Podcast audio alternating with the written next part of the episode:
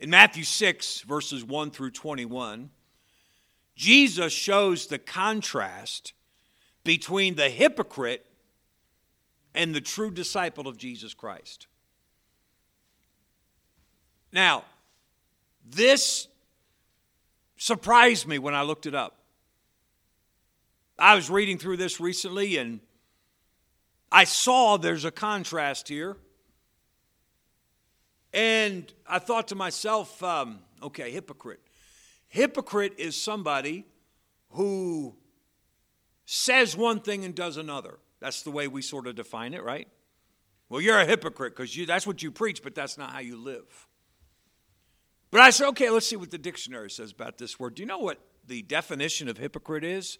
Actor. A hypocrite is first and foremost an actor, which leads to him saying one thing and doing another, living another way. But that is not the core, that's not the root of what a hypocrite is. What a hypocrite is at his core is a performer a pretender. The hypocrite is an actor. Now, let's read some of these phrases again with that in mind. Verse number two When thou doest thine alms, alms are acts of compassion. Do not sound a trumpet before thee as the hypocrites do, as the actors do, as the performers do. And of course, these are religious performers, but they are performers nonetheless. Verse 5 when thou prayest, thou shalt not be as the hypocrites are, as the actors, the pretenders, the performers are. Verse 16 When ye fast, be not as the hypocrites of a sad countenance. Don't be like the hypocrite, the actor. Now, think about this an actor, a performer, is somebody who, by the very nature of his profession, requires, needs an audience. I mean, a performer can't be successful unless he's got an audience. So let's go back and let's see the audience in these passages real quick. Verse 2 Therefore, when thou doest thine alms, do not sound a trumpet before thee as the hypocrites do, as the performers, the pretenders, the actors do, in the synagogues and in the streets, that they may have glory of men. There's their audience. Verse 5 When thou prayest, thou shalt not be as the hypocrites are, for they love to pray standing in the synagogues and in the corners of the streets, that they may be seen of men. That's their audience. And verse 16 Moreover, when ye fast, be not as the hypocrites of a sad countenance, for they disfigured their faces, that they may appear unto men to fast. So, the hypocrite is an actor, a performer, somebody who is putting on. And a performer requires an audience. And the passage tells us who the audience is of the hypocrite, the performer, who his audience is or are. But the true disciple of Jesus requires an audience also. What? Yeah, look. Look at verse 3. But thou, when thou doest alms, let not thy left hand know what thy right hand doeth, that thine alms may be in secret, and thy Father, which seeth in secret himself, shall reward thee openly. See, the true disciple of Jesus Christ also needs an audience, but there's only one audience that will do for him or her. And that's to know that he is in the audience, that, that God is his audience. Look at verse number six.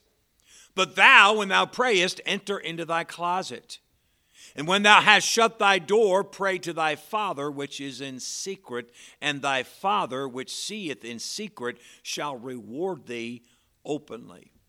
Verse 17 But thou, when thou fastest, anoint thine head, meaning uh, wash with soap, actually, thine head, and wash thy face, that thou appear not unto men to fast, but unto thy Father which is in secret.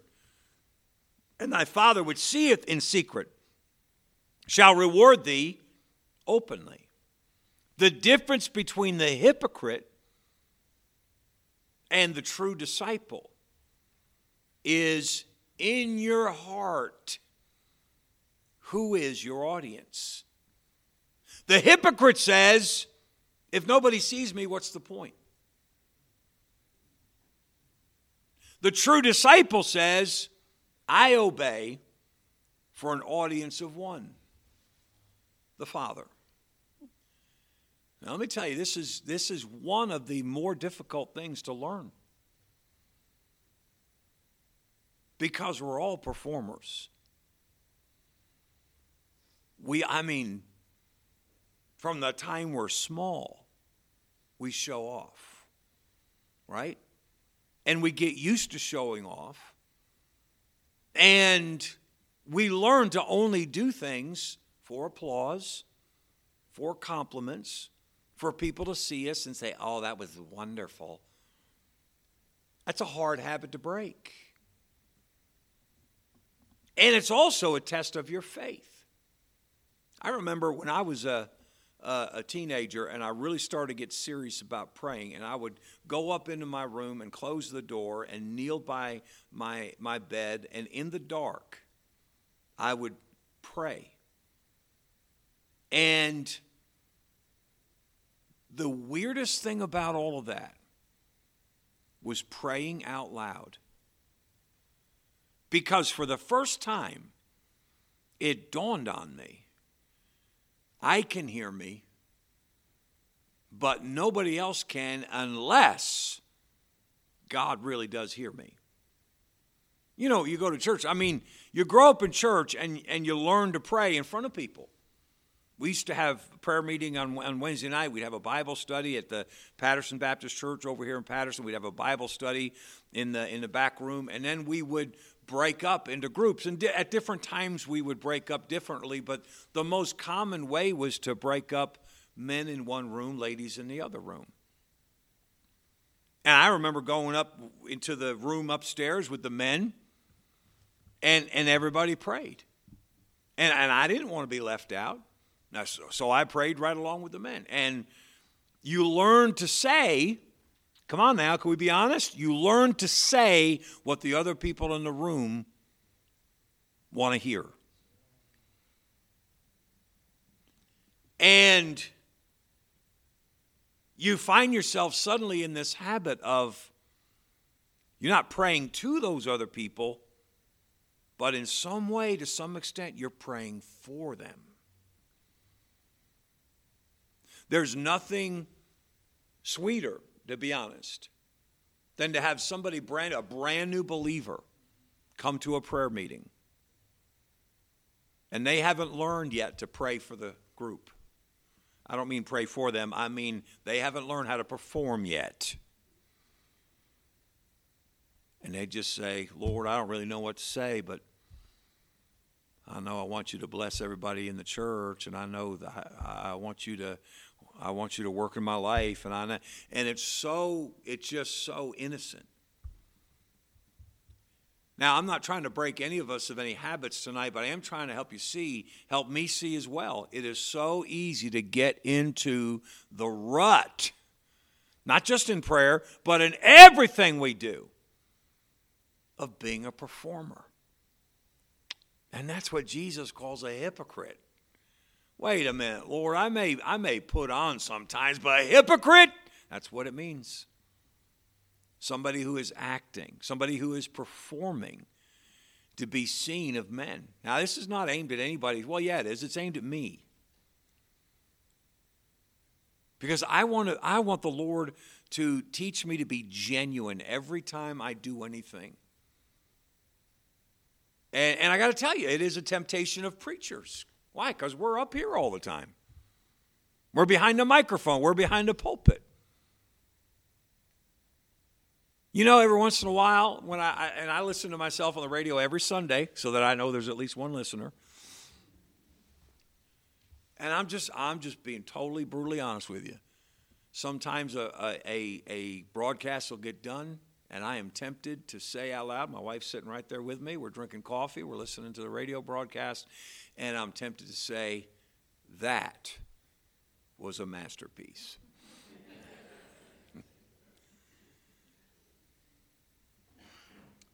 it's only a masterpiece if God was in it and he could use it. Doesn't matter how eloquent it was, doesn't matter what kind of stories I told, doesn't matter. No. I'm not doing it for master to be a masterpiece. Excuse me, to be a masterpiece. I'm not supposed to be doing it to be a masterpiece.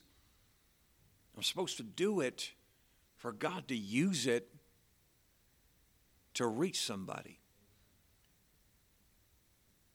The hypocrite says, If nobody sees me, what's the point? The true disciple says, I obey for an audience of one, the Heavenly Father. And it's a never ending battle. It's not something you fix one time and all of a sudden, okay, now I'm all set. Now, I'm, now I, I pray for my Father which seeth in secret, so I'm all cured now. No, you can get cured today. You're going to have to get cured again tomorrow. It is so easy to go through. Hey, you can go through the motions just because your wife is watching. You can go through the motions just because your, your husband is watching or just because the kids are watching. And even though I believe in setting a good example and all that's important, when it comes right down to it, you need to pray for an audience of one God the Father. He gives three examples here. The first part, he talks about acts of compassion. That's what alms are. Now, that doesn't mean that if you're going to do nice for, uh, for somebody, you have to go undercover. Can't let anybody see you. No, that's, you know, because then you're, you're going overboard to, to be Mr. Covert, you know. I, this, this is a covert operation. I'm going to give you $2 for, you know, that's stupid. But it's about what's going on in your heart. Acts of compassion, the second example he gives are acts of supplication, and those are the, the, the prayer section, which is the largest section. And then acts of sanctification. What is that? That's the fasting part. And, and what, sanctification, acts of sanctification, these are things that bring you to greater holiness and to spiritual growth. Uh, we're not going to go deep into the subject of fasting tonight, but you fast to get your attention off of earthly things and fleshly things. I've always looked at it this way the reason you fast is to exchange your physical appetites for your spiritual appetites. If I'm fasting and all of a sudden I'm thinking, man, I sure, I sure would like a hamburger. And I don't know why. When I fast, that's what I want. I want a hamburger. I sure would like a hamburger.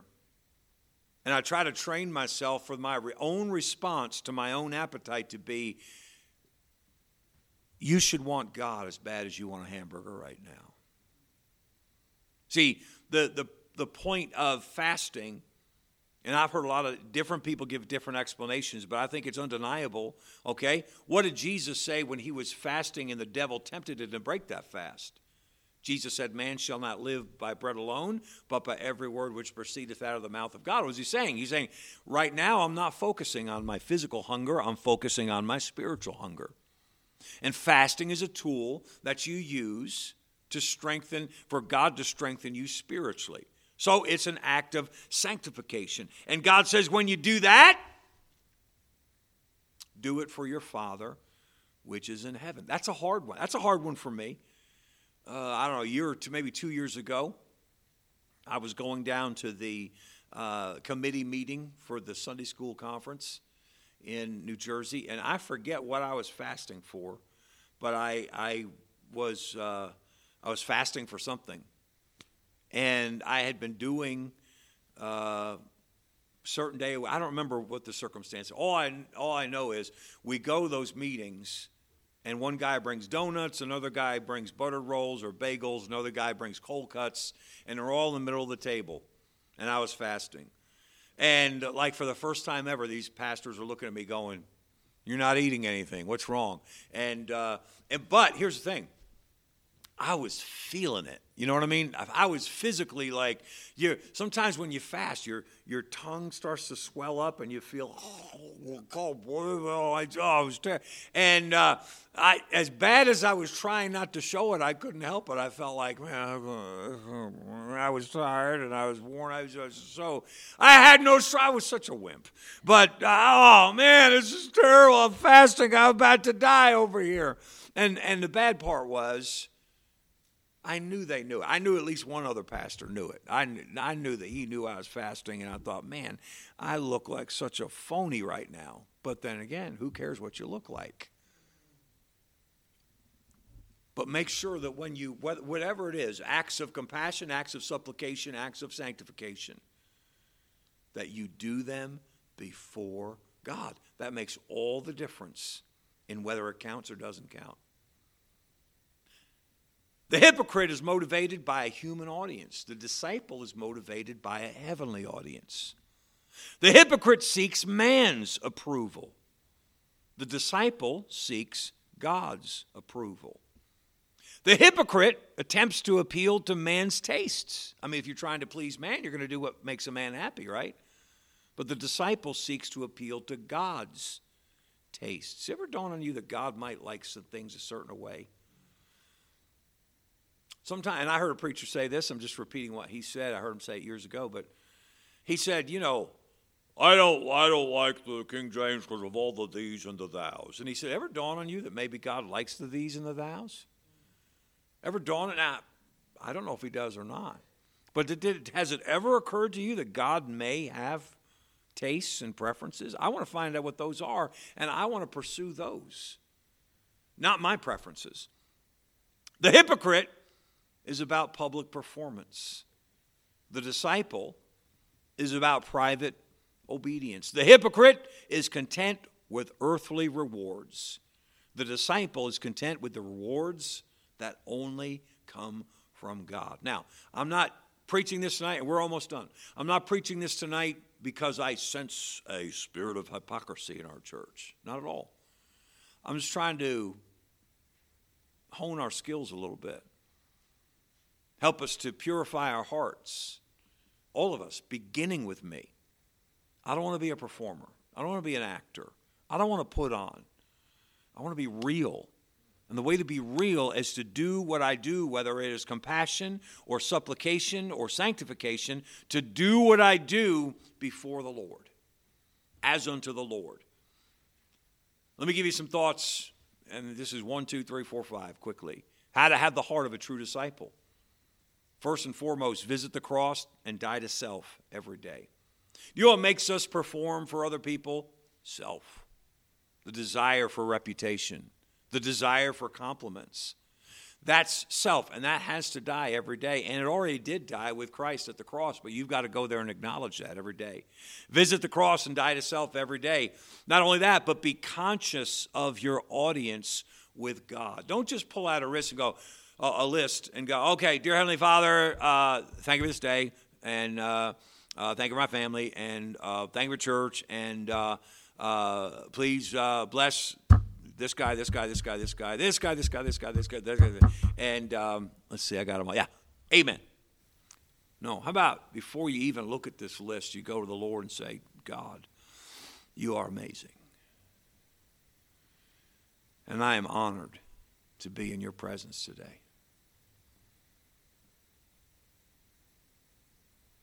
And you ever just go silent in the presence of the Lord? Or sing to the Lord. You know, that's the number one motive for learning all these scripture songs, so that you can sing to the Lord. One thing have I desired of the Lord, that will I seek after. Um, See, I would feel stupid doing that. That's why Hebrews calls it the sacrifice of praise. So that you'll agree to feel stupid in order to bring glory to God. But let me tell you something when you feel a little silly doing something, that leads to you knowing you have an audience with God. Be conscious of your audience with God. Then, as I mentioned before, pray out loud. Now, pray out loud is not a mandate. If you don't pray out loud, you're not praying. No, I, I, I said that facetiously. That is not true. That is not true. And, and to be honest, well, I asked Dr. Williams, uh, I think when he was here last, what percentage of your praying every day is out loud and, and uh, silent? And uh, be honest, I don't remember his answer. I don't know if you were there or not. I remember he gave me an answer, and it was a good one off the top of my head. I didn't plan to tell that, so I don't. I don't remember an amount of time. I think the gist of his answer was, "I pray out loud whenever I can, but then I have so many requests that I have to, you know, ride in a car with somebody, or, or I have to be with people while I'm praying. So I pray silently when I when I can't pray out loud." That was the gist of his answer. But but I don't I don't believe uh, just like I don't believe that you you know you're praying better if you're on your knees than if you're not. Um, but I do believe it's it's helpful for all of us to know that we're in the presence of God when we go to our knees and when we pray. It's it's easier to be to, to be distracted when you're praying silently than when you're praying out loud. How to have a heart of a true disciple not of a hypocrite. Constantly acknowledge the presence of the Spirit of God. I'll tell you where most Christians are totally missing out. Your acknowledgement of the fact that you have God, the Holy Spirit, living in you. You have this, the Bible calls him the Spirit of Christ. You've got the Spirit of Christ living in you. Did you acknowledge that at all this week? In the course of your day, did you at all at, at least thank Him? God, I pray that your Spirit would lead me. Pray that your Spirit would teach me. And there are various opinions about this, but, but I, I, I don't believe it's, it's anything wrong with talking to the Holy Spirit. Some people think you shouldn't do that. Spirit of God, show me the way. Spirit of God, I love you. Spirit of God, teach me the word. Last of all, how to have a heart of a true disciple. Talk to God all day long. Talk to God all day long. Now, look at how Jesus ends these thoughts verses 19 through 21.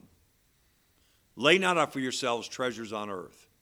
Now, wait, remember, he was just saying that the hypocrite already has his reward, right? They have the reward, he said several times.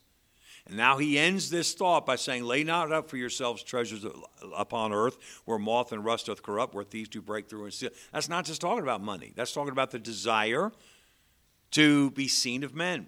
But lay up for yourselves treasures in heaven where neither moth nor rust doth corrupt, where thieves do not break through nor steal. For where your treasure is, there will your heart be also. To seek man's approval, is to lay up treasure on earth. To seek God's approval is to lay up treasure in heaven.